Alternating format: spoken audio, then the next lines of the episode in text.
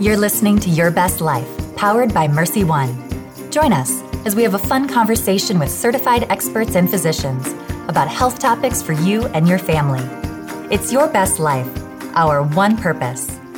Well, when you think about concussions in sports, many of us think about football, NFL, um, but other sports um, like cheerleading, soccer, hockey also pose a risk, and even kids can get a concussion from crashing their bike or even in gym class. To learn more about this and, and things to watch for, we're going to hear from Dr. Reynolds. So, um, I know you work with kids, um, and tell me about your specialty with kids in sports. Sure. So I have a unique background. Uh, I did a pediatrics residency, which means that I finished medical school and then trained to take care of children. Uh, and then after my pediatric residency, I did a primary care sports medicine fellowship, uh, which is focused on musculoskeletal medicine uh, for athletes and non athletes. Uh, but then in that uh, fellowship, I took care of kids and adults. So uh, from that standpoint, I take care of kids pretty much holistically and then for adults specifically in terms of musculoskeletal medicine. So when it comes to sports injuries and kids injuries, uh, kind of uniquely uh, set to take care of those injuries. Right.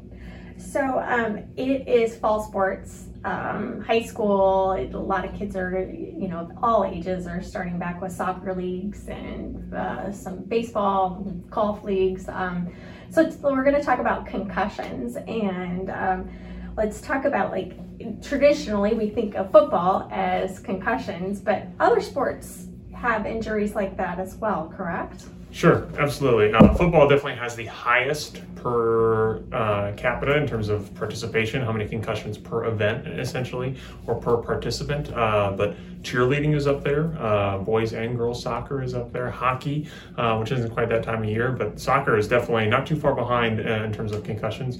And then we see it from kids, you know, crashing their bikes, crashing their scooters, getting in car accidents, and all those types of things. So uh, it's definitely not related just to sports. Uh, and treatment varies just a little bit depending on kind of what sport you're going back to and kind of the pressures and how quickly you need to get back to play. Uh, but on the whole, concussion management is still pretty much the same for sports and non sports related. So uh, if your child is out playing and has a head injury, what kind of signs should parents be looking for? Sure. Uh, there's about 20 plus of them. Uh, the easiest answer I can give is that they're just not quite acting right. Uh, so, not every headache is a concussion, but uh, it can be a sign of a concussion, so it's very tricky. Uh, but usually it's headache, nausea, vomiting, uh, confusion, kind of a glazed look in their eye. Those are all kind of your more classic symptoms that you get typically majority of symptoms are going to show up in about 30 to 60 minutes after a head impact and even sometimes a lot shorter than that but it can kind of evolve over the coming 48 to even 72 hours so it's not uncommon to have a kid hit their head doing something on a Monday afternoon and then feel fine, wake up, and then kind of at the end of school Tuesday start to feel really crummy.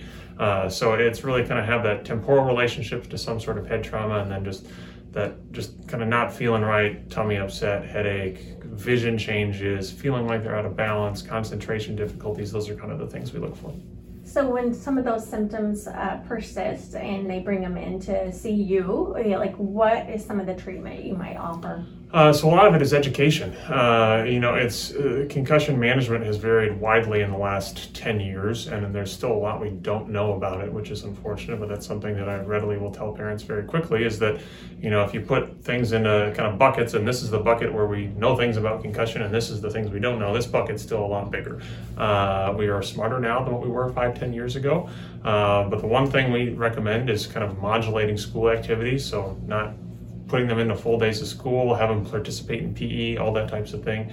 Uh, but also, you know, not sending them home and have them sit there for two weeks and wait till their symptoms go away because that social isolation component can actually be uh, actually bad for concussion outcomes and actually worsen concussion outcomes. So trying to find that middle ground based on where the patient's symptoms are at.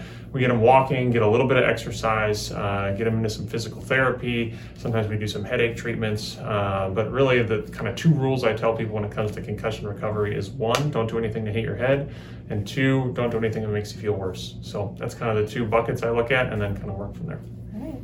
So I, I know I've had uh, friends of my son's who've had a couple of concussions, and I, I've heard this like rule of two or three. Like you get more than three, you shouldn't probably play that sport anymore. Is that something that is a myth and we should debunk, or is it something that really kids and parents should look at?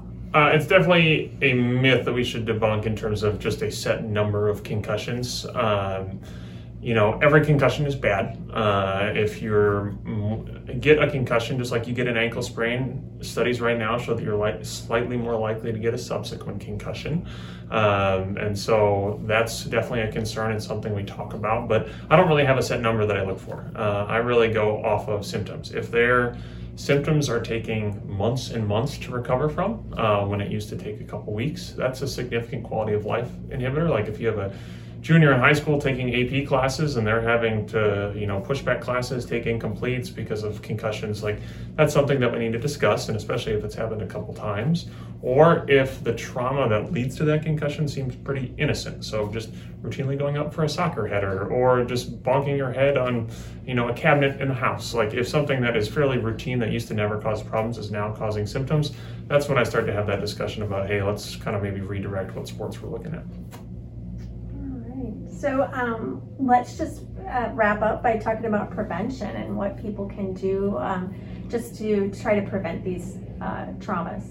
Uh, I mean, the easy answer is there's not great prevention on the whole. Uh, a lot of it is just playing smart, you know, not tackling leading with your head, not, you know, diving for a header that's down at the level of somebody's foot. Uh, those are kind of the simple things.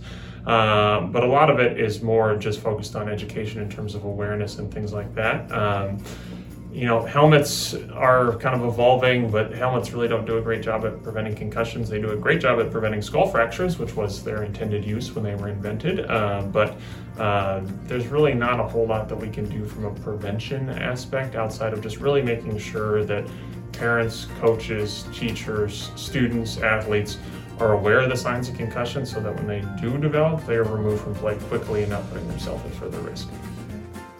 If you'd like to hear more about concussions, you can scroll all the way back to episode three, Tackling Concussions. It was one of the very first ones that we ever produced, um, but you can find that um, below in our feed to further explore this topic.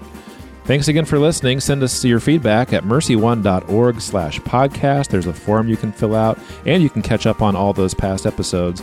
And until next time, live your best life.